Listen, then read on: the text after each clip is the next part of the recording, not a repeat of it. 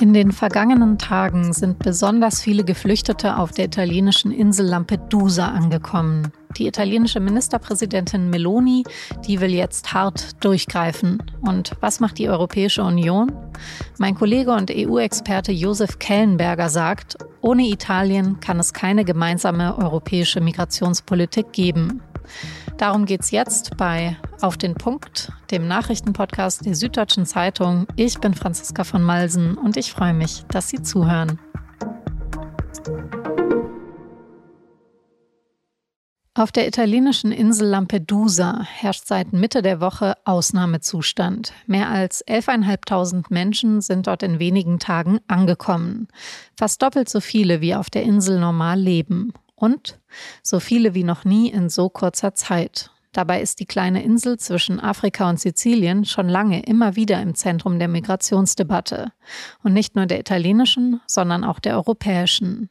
Deshalb sind am Sonntag dann Kommissionspräsidentin Ursula von der Leyen und die italienische Ministerpräsidentin Giorgia Meloni gemeinsam nach Lampedusa gereist. Meloni hatte am Freitagabend in einer Videoansprache schon klargemacht, sie will jetzt hart durchgreifen. Am liebsten wäre ihr, man könnte durch eine Seeblockade gleich ganz verhindern, dass Flüchtende Italien überhaupt erreichen. Als am Sonntag dann Ursula von der Leyen bei der Pressekonferenz im kleinen Flughafen von Lampedusa von diesen und jenen Hilfen spricht und wie wichtig es doch ist, ein vernünftiges Asylrecht zu haben, da hört Meloni mit reglosem Gesicht zu. Nur an einer Stelle, da nickt sie dann. Da sagt von der Leyen, We will decide who comes to the European Union and under what circumstances and not the smugglers and traffickers. Und genau darüber wird jetzt auch in Deutschland wieder diskutiert. Da hat CSU-Chef Markus Söder, der ja gerade im Wahlkampf ist, die sogenannte Obergrenze für Geflüchtete wieder ins Spiel gebracht. Deswegen ist jetzt Zeit für eine Wende in der Migrationspolitik. Man muss sagen, die alte Obergrenze, die hat funktioniert übrigens. Deswegen müssen wir jetzt an der Stelle einfach einen Deutschlandpakt gegen unkontrollierte Zuwanderung schließen. Wie der dann genau aussehen soll, das hat Söder nicht gesagt. Die Bundesinnenministerin Nancy Faeser von der SPD, die hat ihm für diese Äußerung Populismus unterstellt. Sie sagt, eine Lösung sei ohnehin nur auf europäischer Ebene möglich. Bleibt die Frage, wie könnte sie nur aussehen?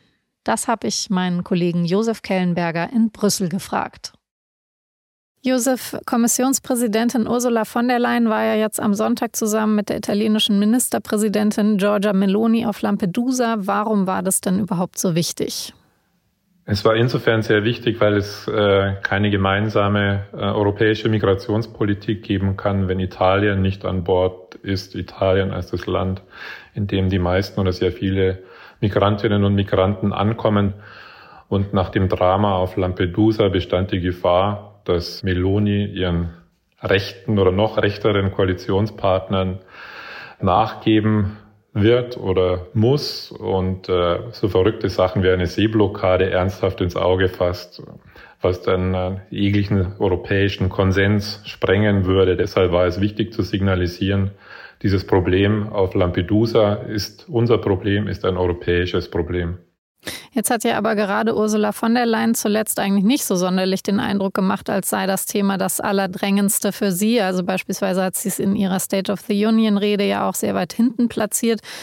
Warum macht sie das oder warum ja, hat sie es nicht weiter nach oben gesetzt, wo doch Migration das Thema schlechthin ist, was die Menschen in Europa am meisten umtreibt? Erstmal, glaube ich, muss man festhalten, dass ihre Amtszeit seit 2019 geprägt ist von Krisen, die Corona-Krise, die Klimakrise, die ihr ganz großes Thema ist, dann der russische Angriff äh, auf die Ukraine, der ihre ganze Aufmerksamkeit gefordert hat. Es ist eine Krisenpräsidentschaft gewesen sozusagen und die Migrationszahlen waren ja während der Pandemie stark zurückgegangen. Ein zweiter Punkt, es ist eine vielleicht subjektive Einschätzung von mir. Migrationspolitik liegt ja auch nicht.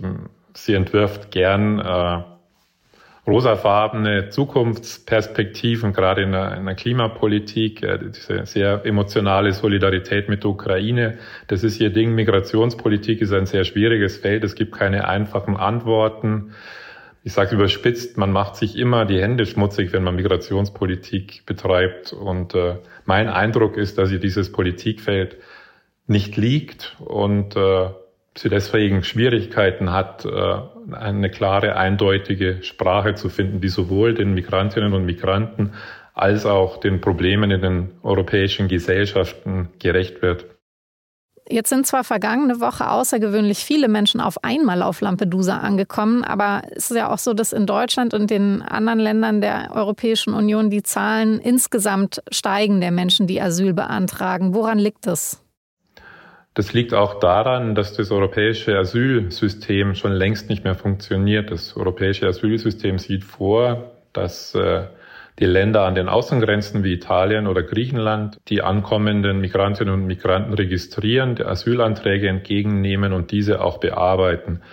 Tatsächlich ist es so, dass gerade diese beiden Länder Migrantinnen und Migranten einfach weiterschicken oder zumindest bewusst weiterziehen lassen, manchmal auch ohne sie überhaupt zu registrieren. Das nehmen sie billigend in Kauf und es führt dazu, dass äh, die Migranten das Land ihrer Wahl sich aussuchen und das ist in sehr vielen Fällen eben äh, Deutschland. Deshalb nimmt Deutschland fast ein Drittel aller Asylanträge in Europa auf, was, wenn man die Regeln sieht, wie gesagt, äh, Staaten an den Außengrenzen sind für die Verfahren zuständig, eigentlich nicht sein könnte und dürfte.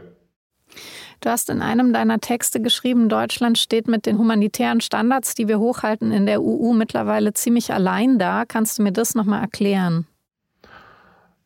Das war bezogen auf äh, die große Asylrechtsreform, die momentan unterwegs ist. Die, die, große Asylrechtsreform sieht vor, dass äh, in den Staaten an den Außengrenzen wie Italien und Griechenland Migranten mit äh, geringen Aussichten auf Erfolg ihres Asylantrags, Anerkennungsquote pro Nationalität unter 20 Prozent in großen Lagern unter haftähnlichen Bedingungen festgehalten werden und dass dort im Schnellverfahren über deren Asylanträge entschieden wird. Da gibt es einen großen Streit über humanitäre Standards. Zum Beispiel dürfen in diesen oder sollen in diesen Lagern auch Familien mit Kindern unter zwölf Jahren festgehalten werden. Deutschland ist strikt dagegen, steht aber sehr allein.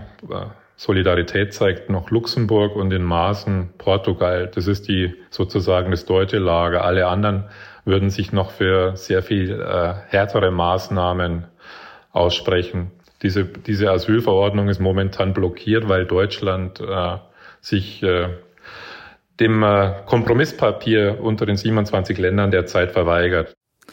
Und was würdest du sagen? Also ist nicht das eigentliche Problem, dass die anderen Länder abrücken von diesem Standard oder wäre es eben gerade geboten, dass Deutschland die europäische Asylrechtsreform nicht mehr blockiert?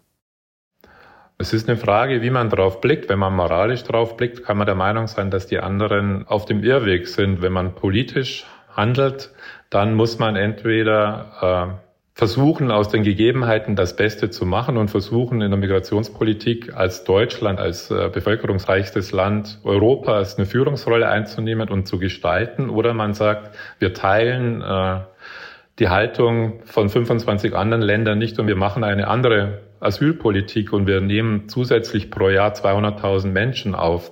Dafür gibt es in Deutschland wahrscheinlich keine Mehrheit, aber es ist eine Frage der Ehrlichkeit. Reden in der Migrationspolitik und Handeln in der Migrationspolitik müssen eben übereinstimmen. Das ist das Wichtigste, sonst weckt man bei den Leuten falsche Erwartungen. Hm. Und könnten denn jetzt die Obergrenzen, die mittlerweile ja sogar ein Joachim Gauck erwägt, eine Lösung sein?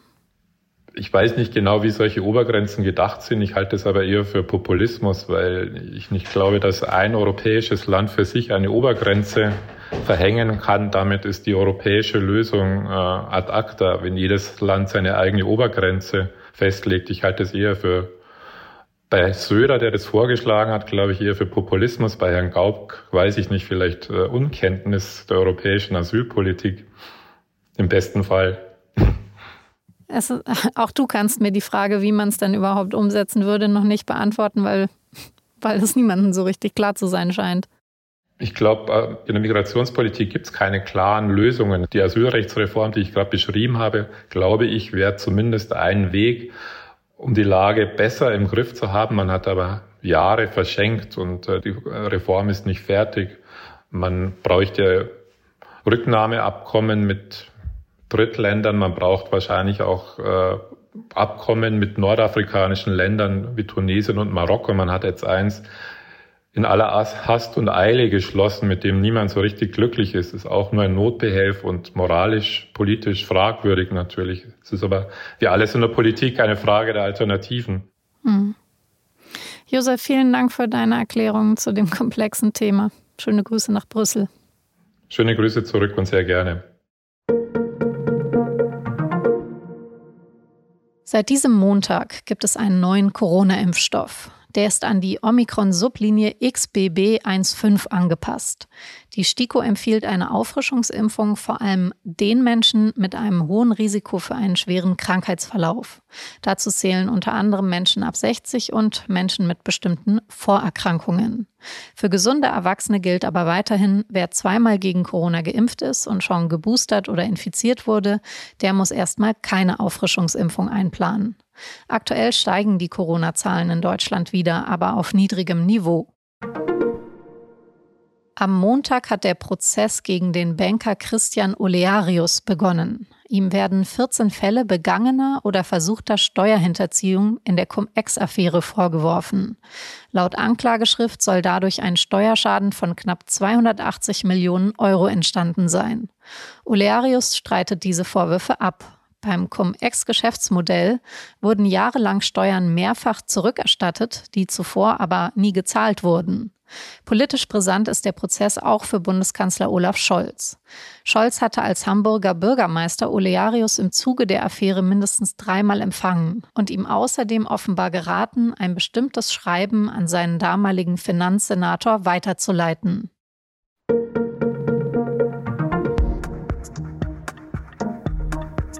Liebe Hörerinnen und Hörer, die Sie nicht in München sind, sehen Sie es mir nach, aber in der heutigen Empfehlung geht es um die Wiesen. Genauer gesagt um den Bierpreis. Der steigt ja verlässlich jedes Jahr, aber eben nicht in allen Zelten gleich. Wo Sie sich noch am günstigsten betrinken, das verraten Ihnen meine Kolleginnen aus dem Datenteam und übrigens auch, warum ausgerechnet beim Spezi die Preise besonders auseinandergehen. Sicher ist ja, wer zur Wiesen geht, dem ist sie lieb und leider eben auch teuer. Das war auf den Punkt. Redaktionsschluss war 16 Uhr. Produziert hat die Sendung Benjamin Markthaler. Vielen Dank fürs Zuhören und bis bald.